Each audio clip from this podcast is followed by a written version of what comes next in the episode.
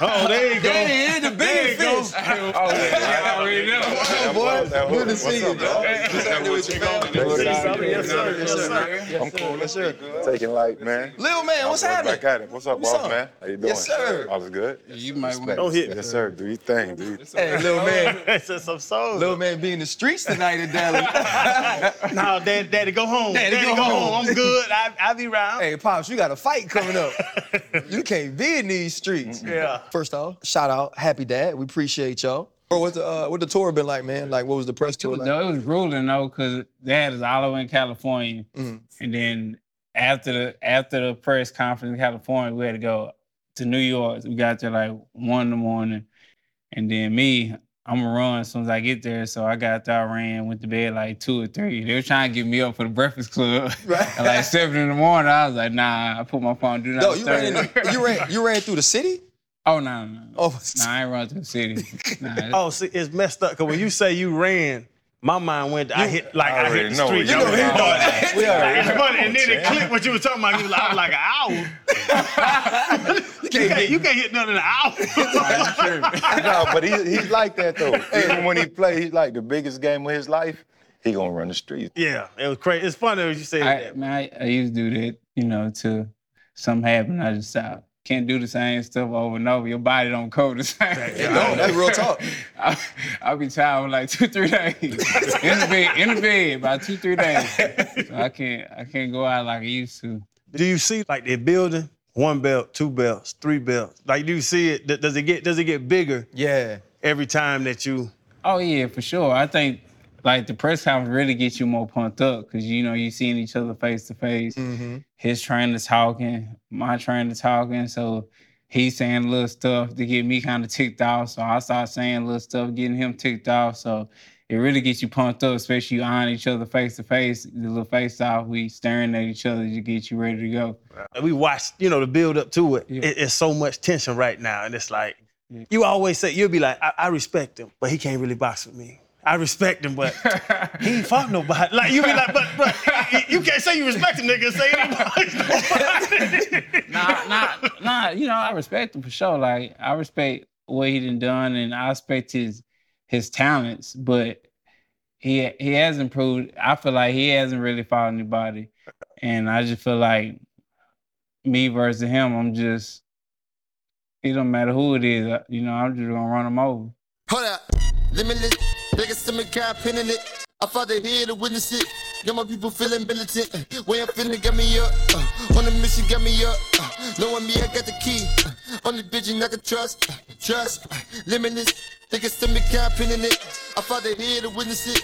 Got my people feeling militant. Uh, Way I'm feeling, got me up. Uh, on the mission, got me up. Uh, knowing me, I got the key. This is not Errol Spence the second in your name. This is Errol Spence second time on the pivot.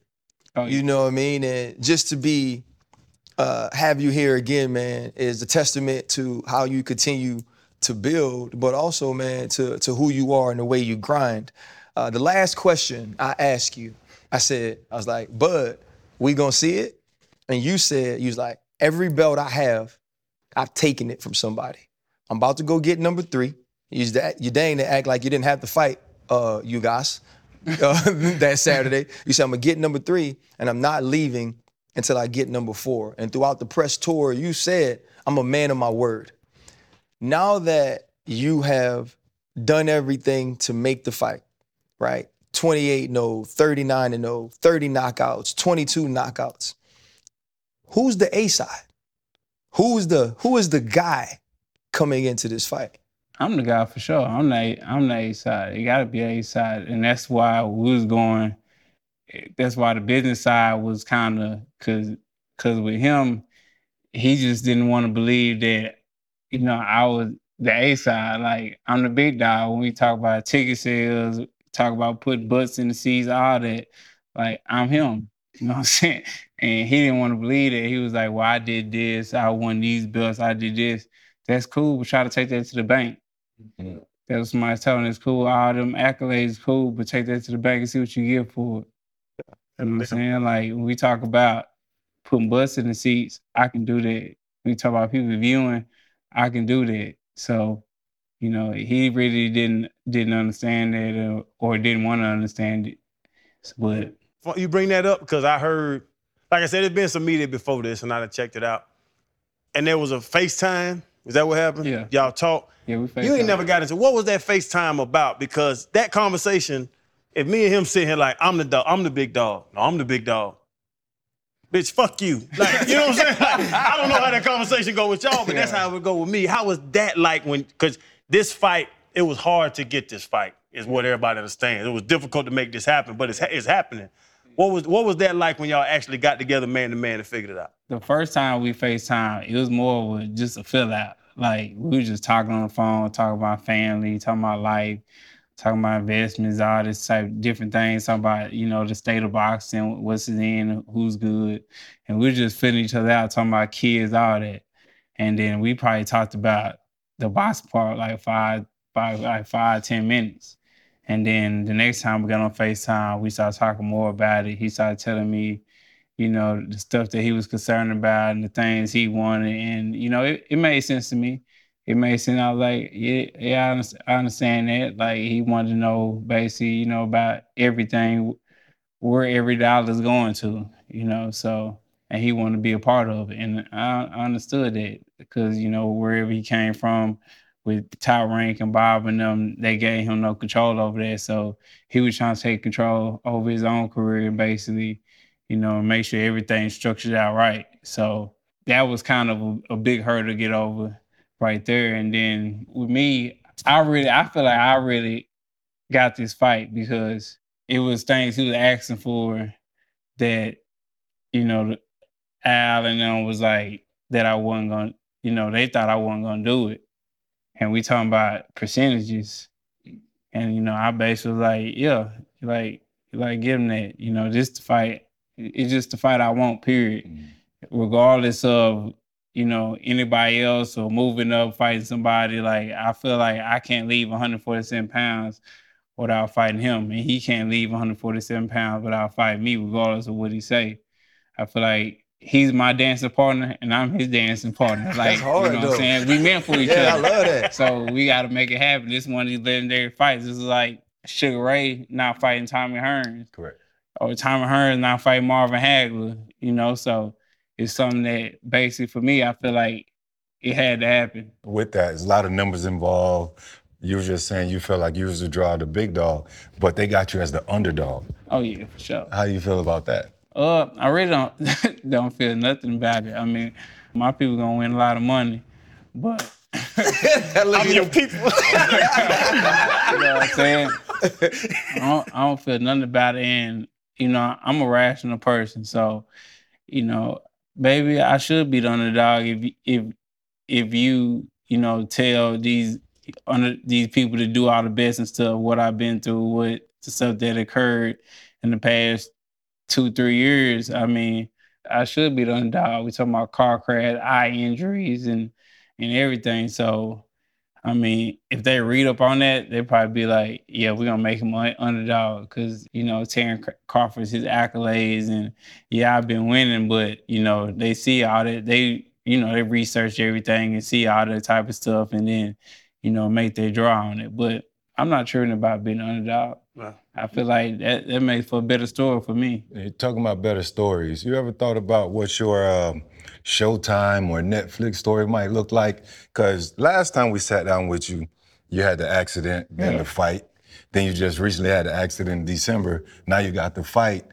I'm talking about perseverance and, and, and rebuilding and like that story itself, I think will be amazing on film. You ever think about things like that? Uh, yeah, definitely, definitely. Like I documented a lot of stuff.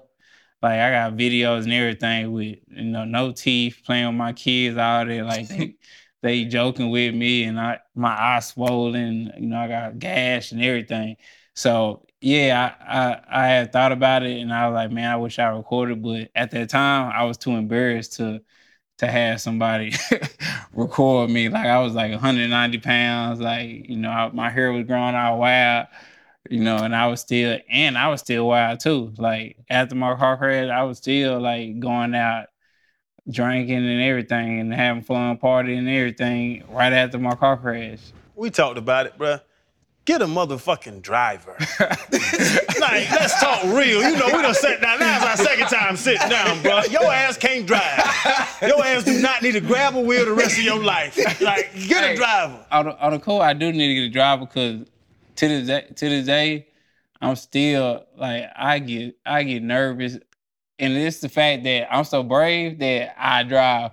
Like I'll be tripping, but I don't know if it's stupidity or what. But I, but I be nervous as hell. Like even when I'm at the red light, like I just envision like a car coming and crashing into me or. When I'm driving, like I envision, like I can't even, I gotta stay in the middle. Like, I can't drive like by the wild or nothing, cause I just envision somebody hitting me or something like that. Or if I'm driving past a four way lane, like I just envision somebody or like running the light and hitting me. Mhm. So it just be it be things like that. I definitely do do need to get a driver. I drive for you. Hey, after this, after this, he gonna have enough to pay us all to drive. So, man, we, we might need to do it for real. Somebody to hang with, we got you. Man, even with that, you know, Channing talking about the driver, all that different stuff. And, you know, from your last fight versus Ugas, you know, to now, the time in between the fights, you know, a lot of things go on. How do you maintain your discipline, you know, your focus, knowing that this fight was potentially on the horizon? Like, how do you stay in it so you don't have to do so much to get back ready to get ready for this this type of fight? I just I just stayed at home basically. I mean, I stayed at home all the time. Like I barely I barely went out. Like not I'm only talking about club. I'm just talking about went out period. Like hanging out with friends, internet. Like I just stay home on my ranch, kick with my kids, do stuff with my kids, do stuff with my girlfriend all the time. Like I, that's how I spend most of my time. Cause I don't get in trouble when I'm with my girlfriend. you know what I'm saying? yeah, I that, thought about that that. I thought about that. I was like, man, I don't never get in trouble when I'm with my girlfriend or my kids. Like it's always if I'm with my partners.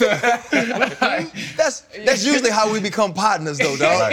That's usually how it happens. yeah, like I'm never in trouble. Like when I'm with my girl, everything's smooth. Like nothing ever happened. But as soon as you know I drift off, hang out with my guys, some something happened. So I just killing with my girl, my kids, and just staying out the way. I pop up in the gym, do work out at the gym, run. But it was basically just being at home, watch TV. The other thing that I want to know, like in listening to you, I don't understand the mindset of a combat sports athlete. Right? Like I know what football is and what it's like to have teammates. And I know that if this dude, I can't really handle him, I might have Chan, I'd be like, Chan, man, you need to take this block on. Let me get around. For you, it's once I'm inside that ring, it's me and you. When you talk about having a conversation with a guy, you're talking about kids and you're talking about investments and you're talking about life and all those things. How does that affect you when it comes to having to go dismantle this man to continue your career and your longevity? I feel like I'm an apex predator. It's just like I can be in the locker room talking to my opponent, chilling. We can be playing dominoes in the locker room, and it's fight night. Dominoes, playing cards, playing the video games, and then as soon as somebody come in, commission come in, be like, oh, "I was fight time." Once we get in the ring, is I don't even know you. Like I'm a straight try to decapitate you, destroy you, and I I don't know where that comes from. I guess it's just it's that it factor. It's what makes, you know, some people great and some people good and some people okay. Cause not everybody got that. You know, that's what the instincts of of a Floyd or or you know Manny Pacquiao Mike Tyson, you know Muhammad Ali. You know, I can like even like Muhammad Ali, Joe Frazier. You know, re- got him reinstated back in the boxing after after he um, refused to go to the to the military. He had like he didn't know Joe Frazier. He did that for him. Yeah. You know, we talking about him like a dog, and, and they fought each other like dogs. You know what I'm saying? And that's how I am. Like, it doesn't matter if I know you. It could be my best friend. You know, once we get in the ring, my competitiveness come out. And I don't, I don't know, I don't, I don't know you from a can of paint. From as as far as boxing goes, E, you haven't experienced professional disappointment, right? Inside the ring. Like you have just experienced success and being the best. The Olympics. I, I was that that was going to be my question. I said professionally, okay. right? professionally, because in 2012, you get outpointed, right? You guys appeal, and they say, okay, the guy held me, held you nine times in the third, and he spit out his mouthpiece on purpose in the second. And then you get that no- another opportunity against the Russians, and you get outpointed or you lose 16 to 11. And you had to face that disappointment in moving into the pro ranks. How did that affect you, and what did you learn from that experience? that experience there, I feel like it really made me a monster because even when I when I lost the first time and I had to um, you know, get, reinstated back in, like man, I never broke down. I broke down on national TV. Like it wasn't national TV. That's that's the world. Like the way I broke down, just cried, and you know I was hurt because I trained so hard, and my goal was you know, to win a gold medal. And for me, and then especially when I lost to the Russian, I felt like I should have beat him. But and I beat him probably I beat him three not probably I beat him three months prior to the Olympics. So that would really gave me edge. I'm like, man, I, I know I, I could have beat him. I should have beat him. So once I turned to pros, my whole thing was, you know, I'm not gonna lose. I'm gonna try not to let it go to the scorecards unless I'm just beating him so decisively, so decisively that you know the judges can't. There's nothing they can do. They're gonna give me the decision. So for me, it's just I just gotta keep training hard and just stay focused. Is that during like when you out there and you throw so many damn punches? You just slang And them, he stay in the pocket, too. Oh, it, Yeah. I be feeling sorry for them niggas. Like, God damn, what you gonna do? But is that like when you think about that, like, okay, I can win this with points, or I gotta knock him out, and that thought process that you have during the fight, is that when you sitting down? Is that in the middle of the fight? Is that when you talking to your trainer? Like to be able to rationalize that, knowing that this dude that's staring at me is trying to knock you out. When is that thought thought process happening where you can really decide, I have to do this or I have to do that? Well, my my thought process once I get in the ring is basically to break them down because I feel like a lot of these boxers don't train they don't train like me, and they're not willing to give give it their all. So I know the body can only take so much before before it break down. So if I feel like if I keep chopping, it's like it's like a drip of water hitting a brick. After a while, that water gonna start chipping at that brick and get through. Mm. So I just keep coming at them, keep coming on, keep touching them, keep touching them. And I don't think I throw I don't throw a, I don't throw a lot of punch. I just keep I just keep touching you.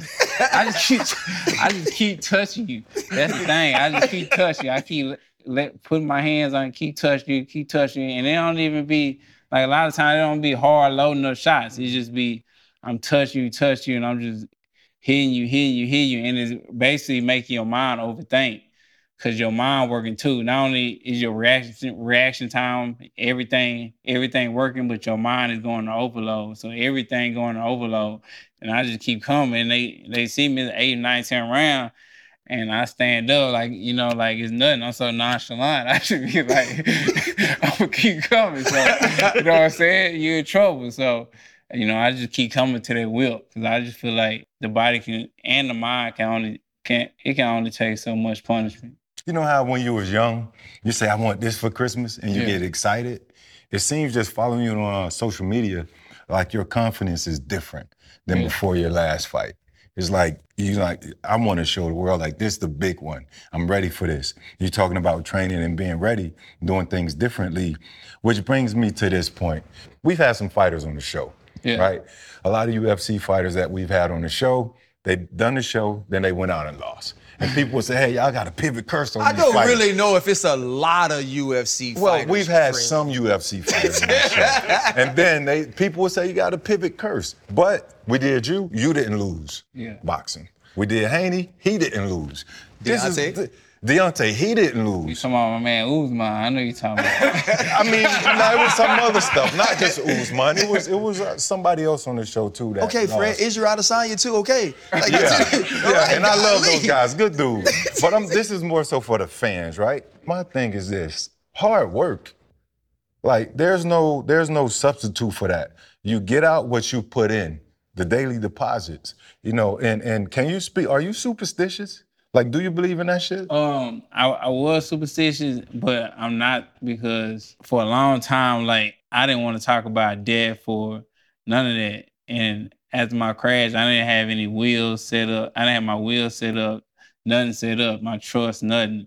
So for like months, we talking about death and who I'm gonna get this to, that to, and my kids get this, this and that and this percentage, and we talking about, you know, school funds and all that. And and for me, like it, made me uneasy talking about it at first. I'm like, like in the black community, that's taboo. Like just to be talking about death and talking about stuff you don't want to happen because we think it's gonna happen. So I was like, man, I, I was like, I told Al, I was like, man, it's kind of bugging me out a little bit. Keep talking about my death. well, I know, I know it needs to happen. So we are gonna keep talking about it. And you know, we was talking about it for like eight months and and nothing happened. So you know, I don't I don't too much believe and I believe, you know, stuff just happened to us, you know. And I just believe cause and effect too. So mm-hmm. I, and I believe I believe in hard work, hard work, smart work, and just doing it, doing it the right way, and just keeping up with technology. Because a lot of times, you know, even with me, like I was so hard headed, stuck in the old school boxing way, and wearing sauna suits, and you know, sweating crazy, not drinking water like that, and it took my nutritionist Elliot basically just to you know tell me like he had to retrain my whole brain to drink water because I was like, man, you sure? He was like, yeah, man, just drink water, like drinking a gallon and a half a day. Like now I'm drinking a gallon and a half a day. And I wasn't doing that back then. Like I was barely drinking two liters. And I'm in a hundred some degree gym. I'm running five, six miles a day. Like I'm dehydrated, but I had to dehydrate myself. Well, I felt like I needed to dehydrate myself just to lose weight. Yeah. But that's not how you how you go about it by calories. But I ain't understand the I, I guess it's an older person game, a slow process. You know, it's more of a slow process, losing calories and and still drinking water because your body like 90, 80% water. So you need that to function. And I didn't really understand that. So it's about hard work, but it's about, you know, being smart about it and keeping up with technology and getting the right people with you. Like I feel like boxing is kind of a team sport, especially now, because I got a nutritionist, I got a coach, you know. My friend Jordan helped me out with different things. My dad helped me out with different things. So I got a lot of people in place where they where they help me out, especially Al and um, Showtime. Everybody helps me out with different things and to make sure what I do is easier and I just focus on boxing. Chan, did you say before you came in though? You said you wanted him to help you out with your gear, huh? Because you No, no. No, you remember you said you said you was gonna ask him I said he changed. how he changed? He changed. changed because I saw him in that first press conference. And now I see his little uh, Black Panther fro. and the first time we met you, you was tight, you was clean. Yeah. And I saw, I was looking at the press conference, that first one. You had on the white shirt open, you had on the black suspenders, Yeah. you had on the Malcolm X glasses. Yeah. And I'm like, Man, it wasn't suspended. It was like a holster. It, it was like a holster. I didn't know if you if you went to Muslim. I didn't know what. I didn't know what, what was that strat, was strategic or something? Because I, I I didn't see that. You either. dressed like the A side. Nah, Yeah. yeah. I'm I'm just fly. Like That, that, so that will fly. like I switched I switched it up. Like in California, I had, you know, Alexander McQueen had some fresh stuff on. And then in, in New York, you know, I had more of a, a chill, a chill, you know, style. But I, you know, I still had some fresh stuff on. So, you know, I just I just I put that stuff on. and, but it, but I got is the, are the glasses prescription? Was Oh that, yeah, nah, they prescribe. they prescribe because they prescribed. sta- But you don't wear them during the fight. Nah. Can you see? Can you see that motherfucker in front of you? Yeah, nah, I, I can't see far, but I can see. I can see up close. Oh, That's why I okay. be like, why y'all always like talk about my my eyesight? I don't need to see far away. Like we in a ring. Yeah. Like I can see him. he, he ain't doing nothing you can't see. yeah, I ain't doing nothing I can see. Like I can see him. In your last fight against uh, Yordenis Ugas, your mouthpiece fell and he kind of rocked you, right? And I don't boxing doesn't seem fun to me or like something you should laugh and enjoy. So your mouthpiece falls out. He hits you. You hit the the ropes. You started laughing. What the hell was funny? Nah, well, I started laughing because and he didn't rock me. Really surprised me because like I had a partial in my mouth, basically. Partial? from a car crash. Okay. So I had a partial in my mouth, like my three these three front teeth. So I put glue in it every day and put it in my mouth. And put it extra tight. But usually, like Danny Garcia fight, I took my partial out and I put my mouthpiece in. But this fight with Ugas, I put my partial in. So when we, it's basically a bridge. It's called a bridge. So I put my bridge in, and when we fight and he knocked my mouthpiece out, the first thing come to my mind is my teeth on the ground. oh, like I, the first thing come to my mouth, man, my damn, he did knock my teeth out. like so, I'm not wor- like he disappeared. Like I don't see him anymore. Like he's Cause you were looking down. Yeah, I, as soon as my mouthpiece came out, I said, I look. I, you see my mouth like that, like, like, like, cause I was trying to feel for my teeth to see if it's in my mouth, but I'm looking at the ground to see if my teeth on the ground, cause that shit would have been embarrassing as hell. That, that he knocked my teeth out, like that'd have been the first ever. so, so I, as soon as he knocked me out, I'm like, oh, I'm like, oh crap. And then he just, dude, hit me, dude. And then when he hit me, I fell into the ropes, but I'm still, I did like that, and then it's in. So I just smiled. I'm like, okay, it's in now. Like now I got time to my go. teeth. Yeah, I was like, I got my teeth. Good. I got 10 across the front. yeah. And my kids will jump sometimes and hit my face, and I'll be the same way. I'll be like, because you don't want to be the dude with that big ass jack o' lantern ass face smiling. Yeah, man. You thought about that in the middle of Right. that? That's the big one. Yeah, because I've been so embarrassed, man. My teeth on the ground. Like, man, and Instagram, Twitter is ruthless. So, man, that would destroy me. It made you look tough as hell though. You know what I mean? Like for, for a guy that's won as much as you have, that would have been the first time you actually looked like what you had been through. You know what I mean? Nah, man, man, that boy, that boy screenshot at that. That'd have been everywhere. you know, bro, you know, I haven't really heard you the way we've heard you in, in these press conferences. Yeah. Right? It, it's different. And Channing, before we really got started, mentioned respect. A lot of times when you don't have a necessary level of respect for your opponent, it really ain't nothing to say. Right? Because you know, I'm supposed to go out here and win this fight. And if I win it, they gonna be like, oh, that's what Errol was supposed to do. I remember y'all two met up one time and somebody was videoing it and they said, and you was like, nah, if I beat him, they gonna say he too small.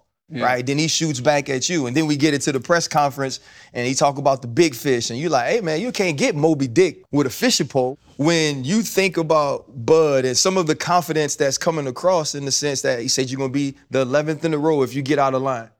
and you said, I live my life out of line. But when you think about the confidence he's displayed and the way that you've gone back at him, do you feel like as much as you think you can go into this fight and win, he feels the exact same way? Oh, for sure. I feel like the press conference, everything leading up, and everything, we bring greatness out of each other. Just period. That's just that's just what it is.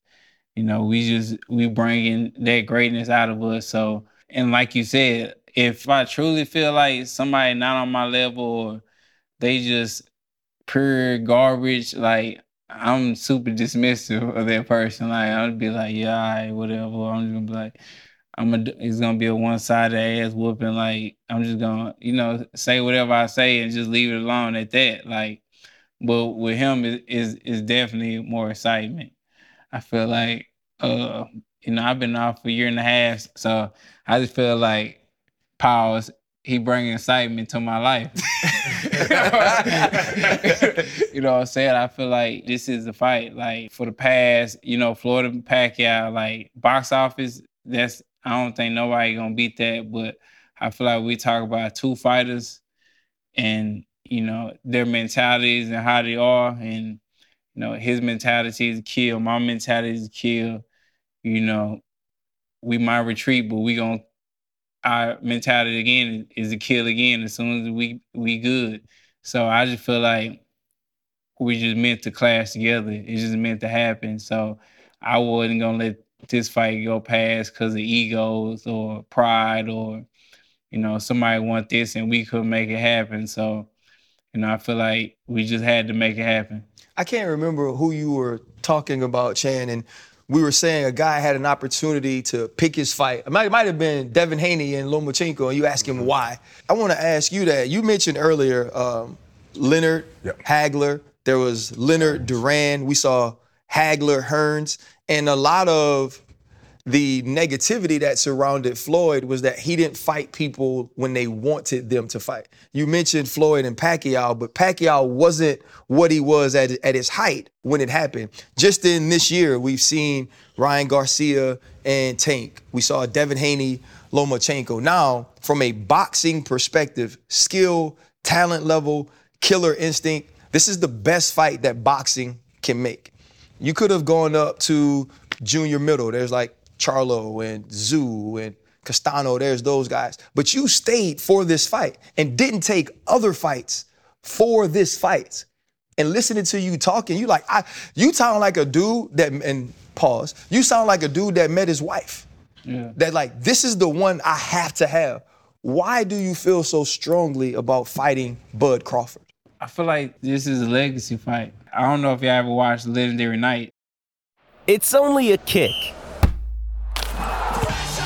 a jump, a block. It's only a serve. It's only a tackle, a run. It's only for the fans.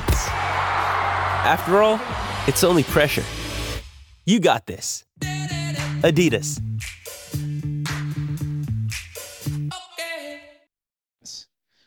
They come on HBO, it's on YouTube. Y'all can look it up.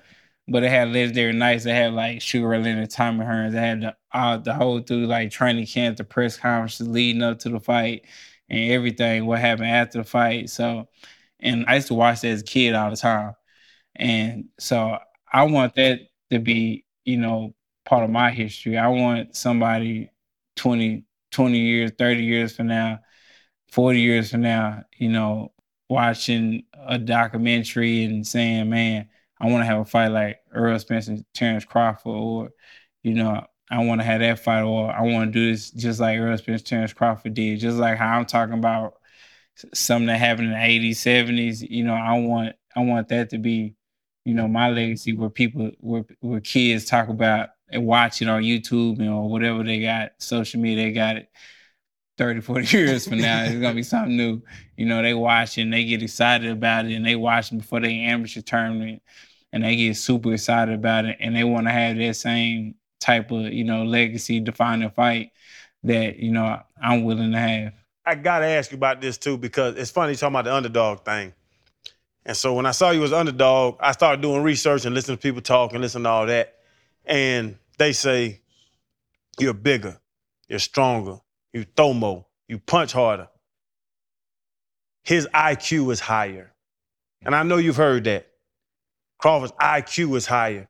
What does that mean and how does it make you feel when you see all these analysts? And I don't know what that, I don't know if it tests your intelligence or what it is. What is boxing IQ? And mm-hmm. how do you take it when there are people out there saying that your opponent's boxing IQ is higher than yours? I feel like they say his boxing IQ is higher because he he he's more he's more talented. You know, he does different things. I'm not saying he's more skillful than me, but he's he's definitely talented. And he use you know he uses talent like he move around the ring, he uses angles. You know, he switches left to right. You know, he does different things. But when you look at me, you know, I can stand in the pocket. I showed I can box. You know, I show I've been show I, I show I can rough it up. I show I can hit. You know, I show I can use speed. I just shown a lot of things. So people just just want to say stuff at the end of the day. you know, they just want to oh his boxing IQ. They say his boxing IQ is better just because just because he's a boxer.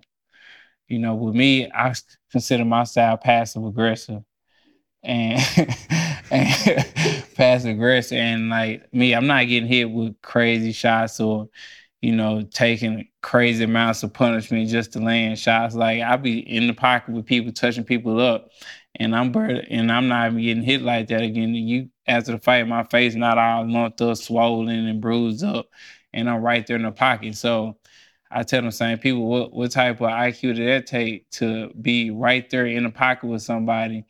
and not get badly beat up like I'm badly beating somebody up or punishing somebody why I'm not getting punished the same way. You talked about legacy. You ever heard the Jay Z song, uh, What More Can I Say? Yeah. When he's talking Spaniards and then at the end he drops the mic. You mentioned legacy. What does this fight? Because it made me think of that song. You're talking about Bud, you know, not heavyweights, but big dogs. Yeah. What does it do for the sport of boxing? I don't know what it do for the sport of boxing really because boxing is, is more business savvy now than it was, you know, a long time ago. Like, and I I credit Floyd to that. Mhm. You know, Floyd really just changed, you know, changed boxing and made it more business wise and made it more. I'm gonna get my bang for my buck, or you know, if I fight somebody, I, I should get paid, you know, the most, or to fight whoever I'm fighting. And he just, you know, so I don't think I don't think it'll change much, but it it definitely open eyes, and I think it it might light a fire under people's butts to make these big fights happen. And then, like I told people, I say, yeah, I gotta buy these these pay per views. Like, yeah, I gotta show a lot. Most of these fighters, a lot of these fighters, that there is a reward in taking risks.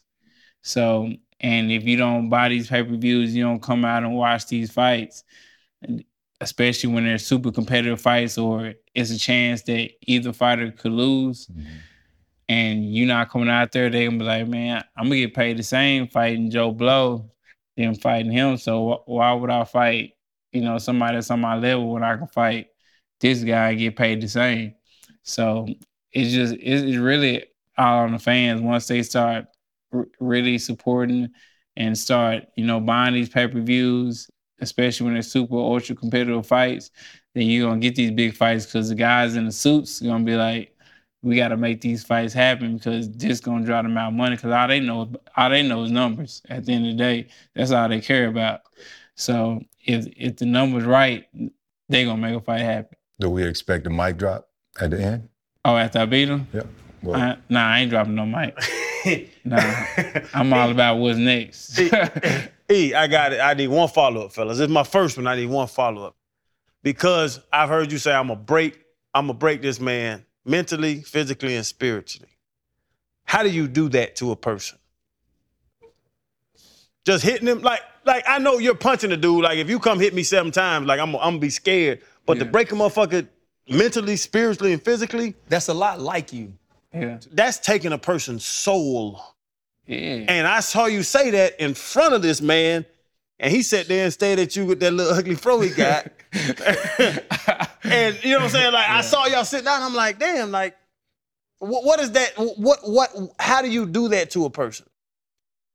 man, it's just it's just a certain look they give like after like I don't like it might be in the middle of the rounds, it might be in the later rounds, but it's just a certain look that it, it's like a hopeless look on their face, and I feel like that's more that's more gratifying just knocking somebody out. Like if you punishing somebody, if you punishing a knockout, okay, he got knocked out, his body good. But if you punishing somebody, keep beating on them, keep beating on them, keep beating on them, it gets to a point where you know they might not come back the same, or they, the the next fight might not be the same because they do body and took so much punishment. So I feel like that when you see that hopeless look on their face, or they just they don't look like how they look before before the bell run, the confidence. He's like he he know that man like this this is about over. Or I'm gonna just keep fighting my heart out, and he just fighting with heart now. He ain't even fighting with his brains, or he ain't even listen to his coach because he's so tired or fatigued or, or hurt. You know, he's basically he fighting with his his brain to go just not going to survival mode and going to flee mode. So he's basically just fighting off per instinct. Like I said, I got well, I got two, three months of mortgage on you. so if you get your ass knocked out now, I got three kids. but e- even saying that to you jokingly, but the pressure of it. I saw you with the Dallas Cowboys. I saw you hanging out with them, and I, I've heard that that the Cowboys are flying to the fight. Like you got all them people coming. Does that add any more pressure to you? Like knowing the people, knowing that we gonna be there, knowing that everybody's watching, knowing that there's NFL teams watching, knowing that there's just there's celebrities all day that love you and come to watch this fight. Did you even think about that before the fight? Like you saying, playing video games and playing dominoes. Do you think about the world is now here? There are professional teams. There are everybody here. I don't want to stress you out now, no, but no. do you do- like? Does that do anything to you? And when does that turn off? that you know your homeboys, you know your friends, but when does that turn off? Where I'm, I'm, I'm about, I'm going out here to do what I do. I got it's not really a ritual I do, but it's like it's something I did early in my career. Um, so basically, like I'm watching, I like watching like let's say kids from like Haiti or kids from these third world countries, and even Haiti, like they had to, they was eating mud pies just to fill their stomach up. Like it had no nutritional value at all. They just eating it just to get full. and just seeing kids from other countries and and watching on TV, it it gives me more of a, a it's more of a confidence booster for me because like what am, what am I worried about? Like I'm about to make millions of dollars fighting somebody, and it's people out here that don't have food to eat, don't have water to drink, don't have a lot of stuff, you know, and don't have protection. You know, little girls out and little boys, and and I'm worried about a fight. You know, so it it kind of shift my whole mentality when I watch those when I watch those those type of documentaries, and it gets me focused. And it's like, man, I, I really don't have nothing to be worried about. Like I'm here worried about a fight when people going through way more than than I could even imagine. So it just everything just go out the window and it's like I'm blessed and I had like all the worries go away because what I done watched and what I seen. You know, how do you compare those things or eliminate the things you have been through? I have a friend and his saying is it could always be worse. Definitely. You know, and I've heard that, but that doesn't stop people from understanding their circumstances or feeling what they've been through. And Fred mentioned earlier how some of the fights have been delayed or pushed back, or whether it was accidents or detached retinas, all the things that you've been through. And now having your family and you growing closer to them, how do you detach that part of your life and just find gratefulness and appreciation in where you are now? Knowing what I got, like I feel like the accidents and car crash, I read everything that happened to me, it gave me more satisfaction on what I have. And, you know, like you said, things could be worse. Mm. Things could always be worse. So for me, I'm like, man, I can still think, I can still talk. You know, I can still do what I love, you know, and my kids deserve better. And I'm out here, quote unquote, playing, like, you know, hanging out or trying to have fun and doing different things. And I'm out here playing and and I I got to a point where I really forgot, you know, what I was doing it for. And quote unquote, I kind of I, I swerved off because I forgot what I was doing it for. I forgot I was doing it for my kids and my mom, my dad, and everybody around me, and I got caught into the lifestyle, quote unquote, and and I feel like basically God just he knocked on my door. I feel like that car crash was was a knock, like I said, warning come before destruction. Mm-hmm. So I feel like that car crash was basically a warning. It was basically knocking my door, like, "Hey man, you better wake up, quit playing. If you keep playing, I'm gonna come get you."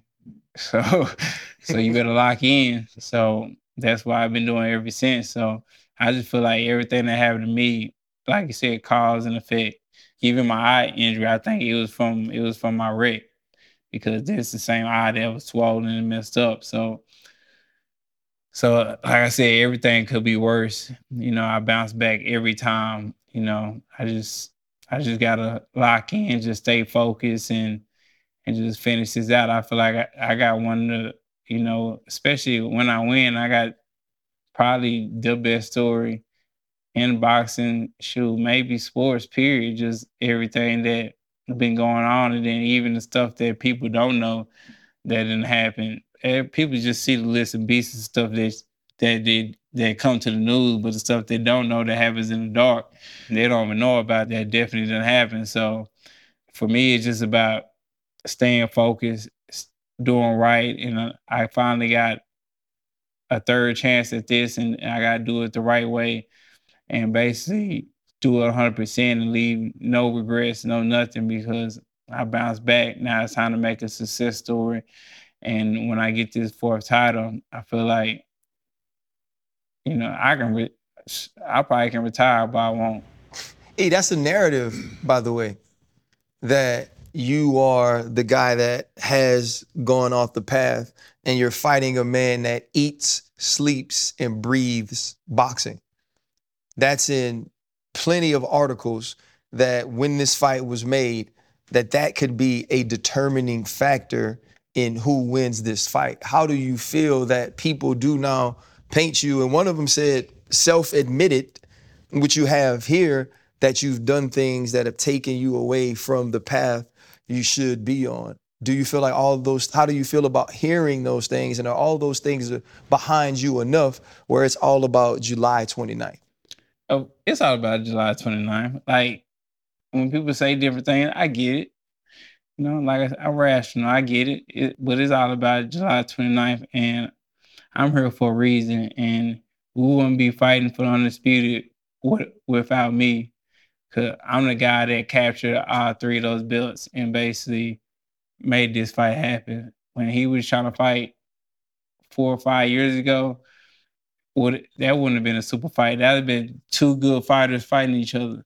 Like he wouldn't have fought Shawn Porter. He wouldn't have fought Kell Brook. He wouldn't have fought basically anybody. He got Vic, Viktor Postol and Yorkis Gamboa. So you know, that was just been two good fighters fighting each other. Now it finally makes sense because we getting the lion's share of the money, we getting the most money that we would have got prior to that. Five years ago, we definitely wouldn't have got it near enough money we get now. So I feel like I'm the one that really led us to this point because I captured all the belts regardless of what happened. And now we're here. Channing spoke about uh, being in Vegas, you know, fighting in front of celebrities, the Cowboys. You know, RC spoke about family. You know, the last couple fights, you've been home, you know, in front of family, friends, you know, maybe childhood, your teachers, could have been anybody. But there's a different type of excitement that goes with that being at home. And now you have to shift that and go to Vegas. Time change, time difference. You know, in terms of preparation and mindset, does how does it affect your your mindset having to go fight in Vegas none of that stuff affect me. I'm different. My first world title was in Sheffield, England. And um, I had been off my longest layoff like a year and some change, waiting on him to get better to fight him. So my mentality, it, it don't matter where we fight it. It could be it could be everywhere. It can be anywhere. It can be Omaha, Nebraska for all I care. you know, for me, I'm all about taking something. So I, I got one job that's to put my hands on him, touch him up, and get him out of there to get this belt and go about my way with my kids. and and bro, you're a good dude, but to RC's point, you've been painted as the villain. You're the guy that doesn't love boxing. You're the guy that parties and drives yeah. and gets in accidents. Yeah. Are you? Uh, have you embraced that? Are you cool with that? With that narrative that you're you're not the straight edge guy? because that becomes the villain. That becomes the the the wild guy that just knows how to box. Are you cool with being you and some people really not liking you? Um. Oh yeah, for sure. I mean that that's what come, that's what come with it. I feel like that that's what makes a greater scenario when you got the villain and the so-called. Um, got the so, hero. Yeah, so-called hero. But so. everybody wants to be the hero though, RC. I don't, do, man. I you don't, don't want to be the hero. I don't care, man. It's all about my kids eating and staying in private school, and my mom and dad, my mom and dad wiggling their toes at night. Like, hey, that private school, a bitch. Yeah, yeah. Like I, I, I don't care about being a villain, yeah. superhero, what, whatever, whatever it takes, man. I just want to get the job done, get up out of there, and go kick it with my family. So I'm not worried about being a villain I can be whatever they want me to be. It's just me and him in the ring at the end of the day. Everything else shuts off. And it's just me and him. You are a superstar. The reason everything you said about why this fight is big and your part in it is 100% truth. Boxing is seeming to return to those glory days that you said you wanted to be a part of, those legendary nights. Canelo signs a new deal with PBC, and there's already chatter. First fight, Charlo. At the end of that, they say Errol Spence. Being a superstar as you are, is that something you're looking to be a part of in the future? It's something I, I definitely I definitely consider, but right now I'm just my 100% focus on Terrence Crawford. Like it, it has been no talks about Canelo, t- talking about Canelo or nothing. Like it's it's been all Terrence Crawford. So even when it was talking about Keith Thurman and it's been all Terrence. My my thing was I, I mean I want I want Terrence. Like yeah, Canelo cool. Like that's a super fight. You know that's great money. But my whole thing, Terrence Crawford, great money too. And this is more of a legacy fight for me. So is is is more Terrence Crawford and Canelo. I'm not I'm not worried about Canelo. My dog from Houston, hopefully Jermell get their fight and and, and wash his hands with him. How does July 29th end with your hand raised? What do you have to do to beat Bud Crawford? I just gotta be myself. I, I feel like I just gotta be myself, listen to my coach. And a lot of guys, when they get in big fights, they get out of character. They want to do something different or or have a different style or sh- show something different. But you know, I'm gonna be myself, keep doing what I've I've been doing. Nobody s- stopped it yet, so if I got to step to him, I'm definitely gonna step to him. Y'all already know how I fight. you know, box with him. I try to box with him. I'm gonna do whatever it takes to win, but I'm de- he's he's definitely. I feel is gonna is gonna is gonna welt to me, and um, I'm just gonna be in his face, twenty four seven. So I feel like he definitely gonna come ready. I feel like he trained hard. He always focused. He's in shape. Like you said, boxing is his life, but I feel like I'm different. You know, I'm I'm the apex predator. Like he's a predator too, but I feel like I'm a bigger predator. So I'm definitely gonna I'm definitely gonna get him, regardless of what he brings to the table, regardless what he do, regardless of how mean he is, coaches or or whatever. You know, once we get in the ring, it's just me, him, and the ref to stop the fight. That's all it is. Hey man. He gonna he gonna throw a thousand punches. hey man, we look we look we look forward to it. And I- I'll say this to end. We got an opportunity to sit with you before Ugas, and it was a really good interview. He brings the best out of you. Oh, yeah. This interview was excellent. You were different. You were excited. You cheesed the entire time, no matter what you were talking about.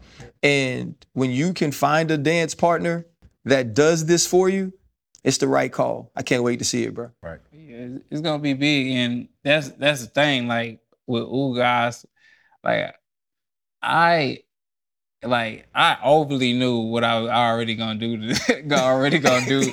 so it was kind of like I'm doing the interviews, like you know, I'm just talking, but is this fight is the first time I'm like excited about a fight. Like my like people even say like my energy and how I talk, like everything's just different because I'm just I'm just overly joyed for this fight because I feel like this is the fight where, you know, I show I show people my my my character and how I talk and and just show them everything different than before. It was just like I was just going through the motions because I basically knew that what I was gonna do to him. So it really it wasn't really much to me to say. Man, can't wait to see it, Man, brother. I love it. Hey yo, Now we go. Hey, now it's time to go talk to Bud. that's true. but that's crazy, right? Because they said he eats, sleep boxing. Yeah. I read somewhere in the rematch clause where he said he don't know if he'll take it if he lose or when he lose, as you might think. Do you believe him? He said he won't take it. Yeah. I mean, I, I just I think he too too competitive to that for To that. But it it just depends on how bad I beat him.